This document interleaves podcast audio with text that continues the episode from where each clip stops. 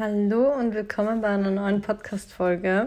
Ich nehme gerade die zweite Podcast-Folge auf und habe jetzt gerade vor einer Woche die erste veröffentlicht und war überwältigt davon, wie gut sie bei euch angekommen ist. Ich konnte das gar nicht fassen, wie viel positive Rückmeldungen ich bekommen habe, wie viele auf iTunes auch schon eine Rezension hinterlassen haben, wie viele mir lange Nachrichten geschrieben haben und ihre Story auch ein bisschen geteilt haben.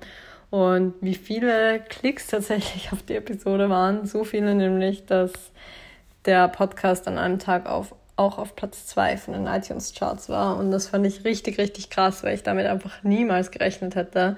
Ich dachte mir, ich mache den Podcast einfach so als Community-Building-Ding und einfach, weil ich euch gerne mehr erzählen möchte zu bestimmten Themen und so eine Extended Insta-Story quasi machen möchte. Also ich weiß ja, dass das immer ein bisschen anstrengend ist, sich zu viele lange Inhalte auf Instagram anzuhören. Nicht jeder mag auch lesen Beziehungsweise nicht jeder hat die Zeit, Blogs zu lesen. Und ich merke das selber bei mir. Ich höre einfach irre gerne Podcasts, weil man das so nebenbei machen kann. Man kann währenddessen Wäsche aufhängen. Man kann das zum Einschlafen hören. Man kann in der U-Bahn Podcasts hören. Und ich finde das einen richtig guten Zeitvertreib. Ich höre auch selber mindestens 10 bis 15 verschiedene Podcasts und liebe dieses Format einfach sehr. Und deswegen macht es mich umso glücklicher, dass mein Podcast euch gefällt. Ich war mir sehr unsicher, weil ich eben so viele Podcasts höre, sehr viele großartige Podcasts von richtig coolen Menschen und da einfach im Zweifeln war, ob mein Podcast dann nur ansatzweise drankommt, vor allem weil ich nicht so die technische Expertise habe. Ich kenne mich nicht aus mit Schneiden und Soundeffekten und allem möglichen. Ich kann kein super professionelles Titelbild erstellen.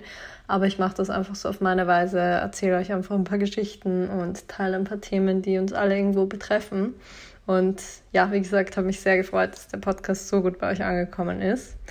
Und die heutige Folge soll vom Thema offene Beziehung und Monogamie handeln. Und es war, glaube ich, das meistgewünschte Thema. Es ist auch ein bisschen so zu meiner Nische geworden, habe ich das Gefühl, auf Instagram. Also viele verbinden mich mittlerweile mit Offenheit und mit Themen wie Sexualität und Masturbation und Body Positivity und allem, was so mitspielt. Und ich spreche auch sehr oft über die Beziehung zu meinem Freund Chris. Und da ist natürlich großes Interesse da. Ich weiß gar nicht, warum sich die Menschen so sehr für Pärchen interessieren und warum das so ein Ding ist. Aber ich gehe einfach mal davon aus, weil man da selbst sich wiedererkennt, weil man, weil sich gut anfühlt, auf diesem doch manchmal unsicheren Terrain Gleichgesinnte zu haben. Und da bin ich vielleicht einfach so ein bisschen auch ein Vorbild, vielleicht auch was Offenheit angeht und lebe auch ein sehr unkonventionelles Modell. Deswegen ist es wahrscheinlich auch sehr interessant für andere. Ich lebe ja mit meinem Freund Chris seit einem Jahr circa in einer offiziell offenen Beziehung. Davor war es mehr so eine inoffiziell offene Beziehung. Wir hatten nie wirklich dieses strenge Monogamie-Modell. Also ich glaube, Chris wollte beim ersten Date ganz ehrlich schon auschecken, ob ich ein eifersüchtiger Mensch bin. Also wir haben so ein bisschen gequatscht und er hat so auch gefragt, so woran meine letzte Beziehung gescheitert ist. Beziehungsweise ja, so hat es vielleicht nicht gefragt, aber wir haben uns so grundsätzlich drüber unterhalten und hat so ein bisschen ausgecheckt, weil er sehr schlechte Erfahrungen gemacht hat in der Vergangenheit mit Eifersucht, also auf der anderen Seite. Und ich war auch niemals ein offen, äh, ein eifersüchtiger Mensch und war immer ein sehr offener Mensch.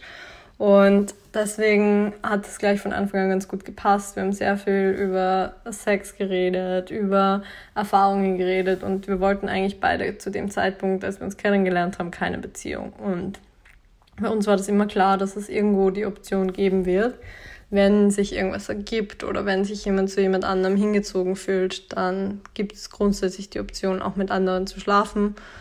Und ja, auch vielleicht zusammen irgendwie einen dritten Partner oder eine dritte Partnerin zu haben. Das war auch immer sowas, was irgendwie zwischen uns im Raum stand. Und wir haben es aber nie offene Beziehung genannt, einfach weil wir selbst so ein stigmatisiertes Bild davon hatten, was irgendwie völlig verrückt ist, weil wir ja selber dieses Modell irgendwo gelebt haben aber das nicht so nennen wollten, weil das ja doch so gesellschaftlich ein bisschen verrucht ist. Dieses offene Beziehung, Polyamorie, Hippie, Gesellschaft, Kommunenleben. Das hat so einen ganz eigenen Ruf und als wir das dann so genannt haben, war so mein Ziel, das zu verbreiten, auf Instagram auch und drüber zu sprechen, um eben den Leuten diesen Gedanken zu nehmen, dass es genau das ist. Also natürlich kann es das sein und wenn es einen glücklich macht, ist es auch super toll und super schön. Aber es muss nicht dieses typische Bild sein, das man sich vorstellt. Und deswegen habe ich auch begonnen, darüber zu sprechen. Ich weiß, dass viele das vielleicht gar nicht so nachvollziehen können, wieso man so viel von seiner Beziehung teilt oder wieso man so viel darüber spricht.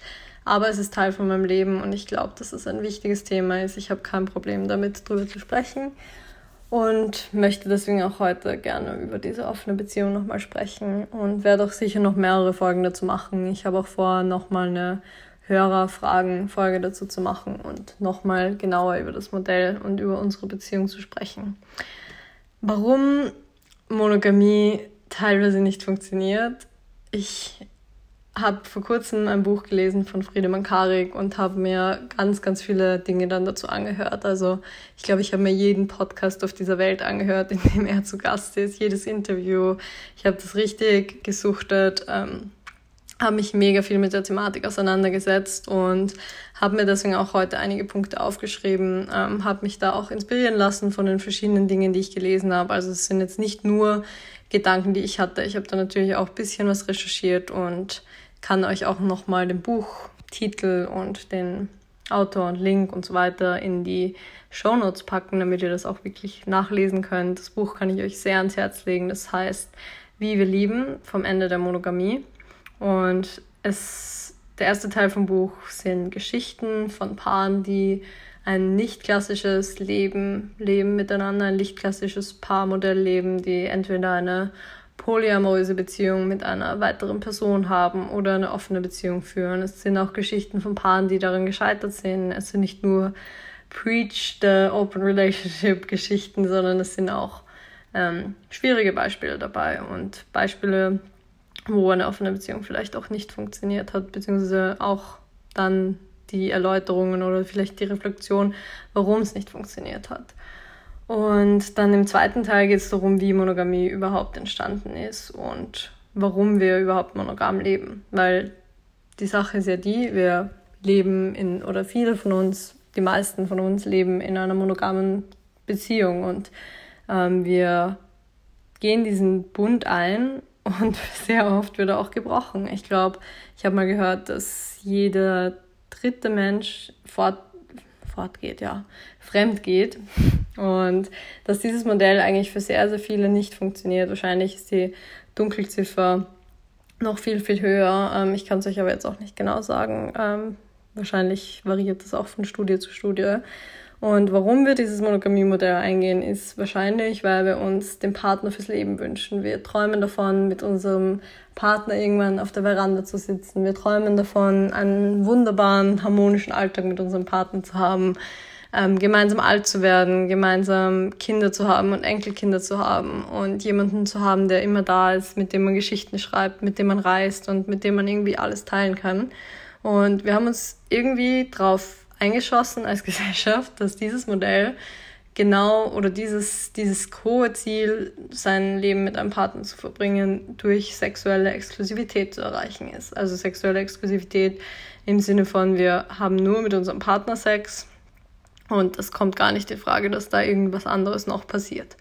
Und die Frage ist, wieso glauben wir, dass sexuelle Exklusivität der Weg dafür ist, dass dieses Leben für immer funktioniert? Ich glaube, also ich habe gehört, dass Monogamie eben zu einer Zeit entstanden ist, als Selbsthaftigkeit ein Thema wurde, als die Menschen plötzlich Besitz hatten. Die Menschen waren nicht plötzlich, ähm, waren nicht mehr Nomaden, sind nicht mehr rumgezogen, haben nicht mehr dieses Kommunenleben quasi geführt. Ähm, und es war plötzlich möglich, Besitz zu vererben. Und plötzlich war es dann doch relevant, okay, wer ist mein Erbe, an wen gebe ich was weiter. Und plötzlich war eben auch dieses Monogamie-Modell geboren. Das habe ich in dem Buch auch gelesen von Friedemann. Und ja, auch damit einher ging die sexuelle Exklusivität. Und was ich mich eben dann gefragt habe, irgendwann, als ich diese Bücher auch gelesen habe und als ich mir über das ganze Gedanken gemacht habe und es auch mit Chris aufgekommen ist, war, wieso heben wir Sex auf ein Podest, wie wir sonst nichts anderes eben. Wieso steht Sex und sexuelle Exklusivität so hoch im Kurs? Warum ist uns das so wichtig? Ich muss ehrlich sagen, aus meiner Sicht heraus, ich finde, es gibt so viel intensivere Bindungen als Sex. Also es hört sich jetzt vielleicht für manche völlig absurd an. Ich weiß auch, dass ich diese Gespräche schon mit Menschen hatte, die auch grundsätzlich für sich sich nicht vorstellen können, zum Beispiel Sex mit einem Menschen zu haben, für den sie keine Gefühle haben, was ja auch völlig okay ist. Ich glaube, da ist einfach auch jeder anders. Ich weiß es von mir und ich weiß es von anderen Freunden und Freundinnen von mir, dass viele auch einfach nur jetzt gerade in den Jahren, in den jungen Jahren, einfach ihren Spaß haben wollen, dass sie auch mal unverbindlichen Sex haben wollen und dass das nicht mit Gefühlen verbunden sein muss, dass das eine ganz lockere Sache sein kann. Und gleichzeitig habe ich die intensivsten Beziehungen zu Freunden und Freundinnen. Ich habe teilweise intensive Gespräche, ich habe tiefe Freundschaften und richtig tiefe Beziehungen. Jetzt nicht romantische Beziehungen, aber freundschaftliche Beziehungen zu Menschen. Und würde das viel höher ansetzen in meiner Wertung als jetzt ein, ein One-Night-Stand zum Beispiel. Und ich habe auch das Gefühl, dass die Gesellschaft das nicht so ganz sieht. Also ich habe das Gefühl, dass Sex auf so ein Podest gehoben wird. Es steht so überall. Es ist so, okay, du bist intim mit jemandem, du gibst deinen Körper quasi dieser Person. Also steht es überall. Das steht über jedem Gespräch, über jeder Bindung, über jeder Freundschaft. Und für mich ist es einfach nicht der Fall. Also ich glaube, das ist ein spannendes Gedankenexperiment, das mal durchzugehen und sich mal zu fragen, was ist eigentlich wahre menschliche Bindung? Wo fängt, also für viele ist es ja auch die Frage dann, wo fängt Betrügen an? Ist Betrügen Sex? Ist Betrügen Küssen? Ist Betrügen auch schon ein intensives Gespräch, ein intensiver Flirt mit einer anderen Person, die auch dem Geschlecht entspricht, auf das man steht? Oder ist es, ja, ist es, ist es wirklich diese sexuelle Exklusivität, die einem so am Herzen liegt? Also einfach diese grundsätzlichen Fragen was ich mir dann, also was so mein Ansatz bei der offenen Beziehung ist, ist, dass mein Partner mir niemals alles geben kann und ich meinem Partner auch nicht alles geben kann. Das hört sich jetzt sehr realistisch und richtig unromantisch an.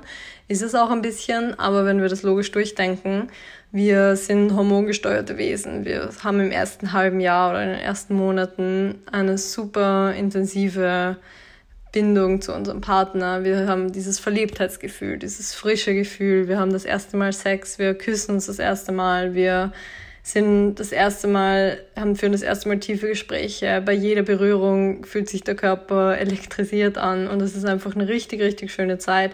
Und ich glaube, bei vielen ist es dann so nach zwei bis drei Jahren, wenn sich der Alltag dann langsam einschleicht und plötzlich ist es nicht mehr so romantisch, plötzlich ist es nicht mehr so frisch und so schön und es ist nicht mehr alles aufregend. Man kennt sich einfach in- und auswendig, man hat diese Routine drin.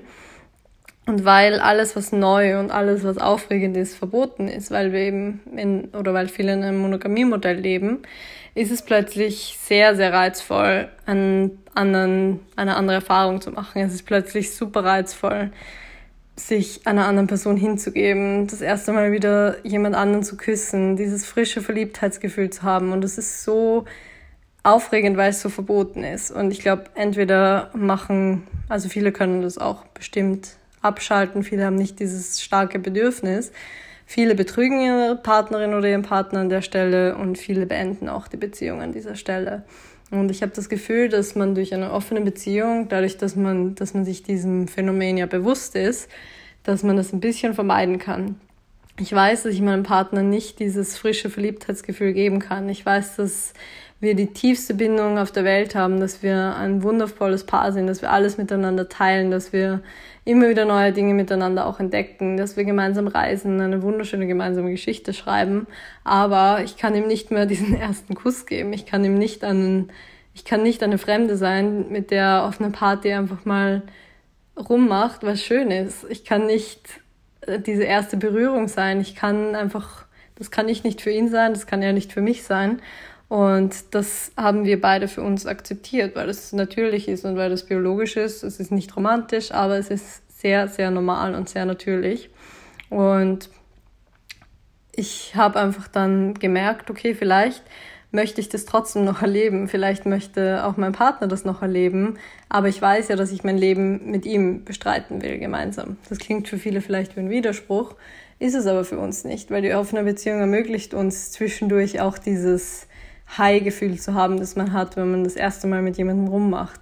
Es ermöglicht einem dieses High-Gefühl zu haben von einfach mal mit einer fremden Person irgendwie intime Kontakte auszutauschen. Es ermöglicht einem einfach all das, was man sonst vielleicht in einer langjährigen Beziehung vermisst. Und gleichzeitig wissen wir aber, weil wir so ehrlich und radikal realistisch sind, dass wir uns trotzdem haben, dass wir uns wertschätzen und dass dieses ganze frische Verliebtheitsgefühl einfach nur biologisch ist, dass dieses, dieses High-Gefühl nicht bedeutet, dass dieser neue Mensch besser ist als unser Partner. Wir wissen ja realistisch gesehen, dass wir so gut zueinander passen, dass wir uns nicht missen wollen und dass, dass es einfach sehr gut für uns funktioniert, diese Beziehung und dieses gemeinsame Leben.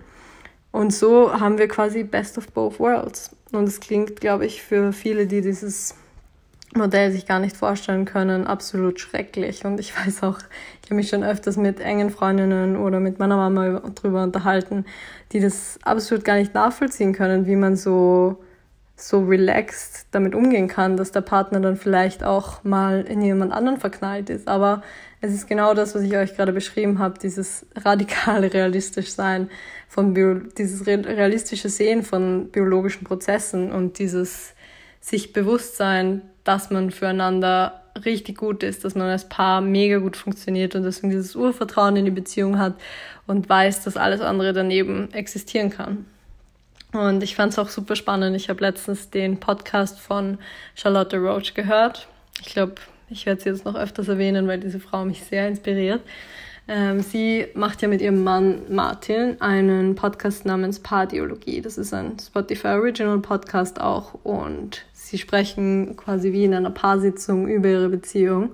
Und sie hat darüber gesprochen, dass ihre Therapeutin ihr gesagt hat, eigentlich brauchst du nur einen Partner und jeder Partner ist irgendwo dasselbe. Du hast einen Partner, du arbeitest an dem deine Probleme ab und dann funktionierst du als Paar. Und dass dieses wenn es schwierig wird und wenn es langweilig wird oder wenn es unspannend wird, den Partner wechseln, dann hast du vielleicht wieder ein neues Verliebtheitsgefühl, dann gehst du wieder durch diese erste wundervolle Phase, dann kommst du wieder an einen schwierigen Punkt, dass dieses System eigentlich gar keinen Sinn macht und dass es so ein Riesenfehler in unserer Gesellschaft ist, davon auszugehen, dass diese serielle Monogamie, wie ich sie jetzt nennen würde, gar keinen gar keinen Zweck erfüllt und dass man eigentlich in einer Beziehung nur seine eigenen Probleme abarbeitet und dass es eigentlich quasi egal ist, mit wem man zusammen ist, weil man das sowieso immer macht. Also man arbeitet seine eigenen Probleme ab, man bringt das nach, an, nach oben an die Oberfläche und wenn man diese Probleme abgearbeitet hat, kann man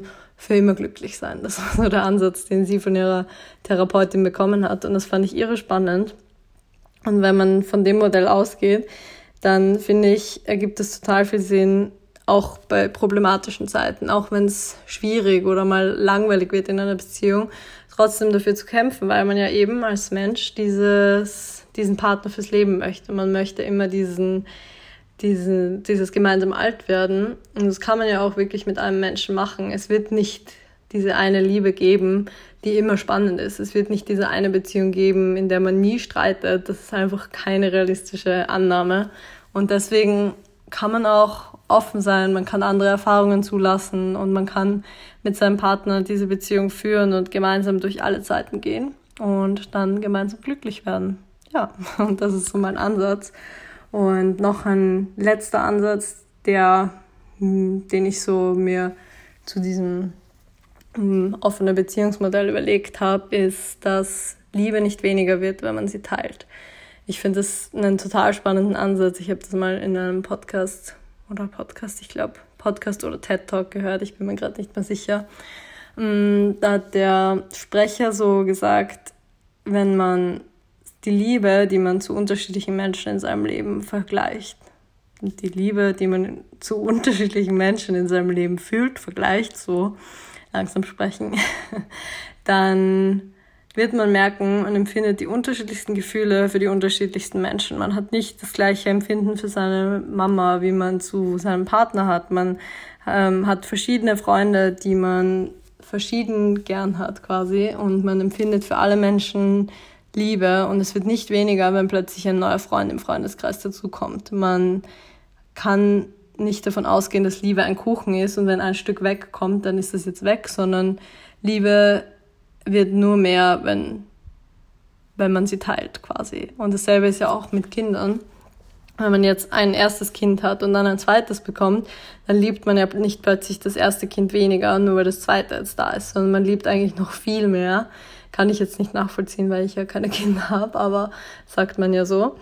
Und eigentlich kann man das überhaupt nicht vergleichen. Das sind zwei unterschiedliche Menschen und es ist eine wunderschöne Bindung. Und irgendwie ist es auch so mein Ansatz bei der offenen Beziehung, dass die Liebe nicht weniger wird, nur weil man sich vielleicht auch mal in jemand anderen verknallt oder mit jemand anderem Intimität teilt oder andere Menschen in sein Leben lässt. Und vielleicht ist es sehr schwierig, da sein Ego zu überwinden. Generell diese offene Beziehungssache ist eine ziemliche Ego-Sache, da sich zurückzustecken und Raum zu lassen, den Partner, den Partner auch mal frei zu lassen, ist gar nicht so einfach. Ähm, ich glaube, das würde jetzt auch ziemlich den Rahmen sprengen, wenn ich das noch intensiver ansprechen würde. Aber ich würde sehr gerne mal eine Folge generell drüber machen, wie man das so mental auch schafft, vielleicht dem Partner, dem Partner Raum zu lassen oder wie man generell lernt, so sein Ego zurückzustecken. Ich glaube, das ist ganz spannend.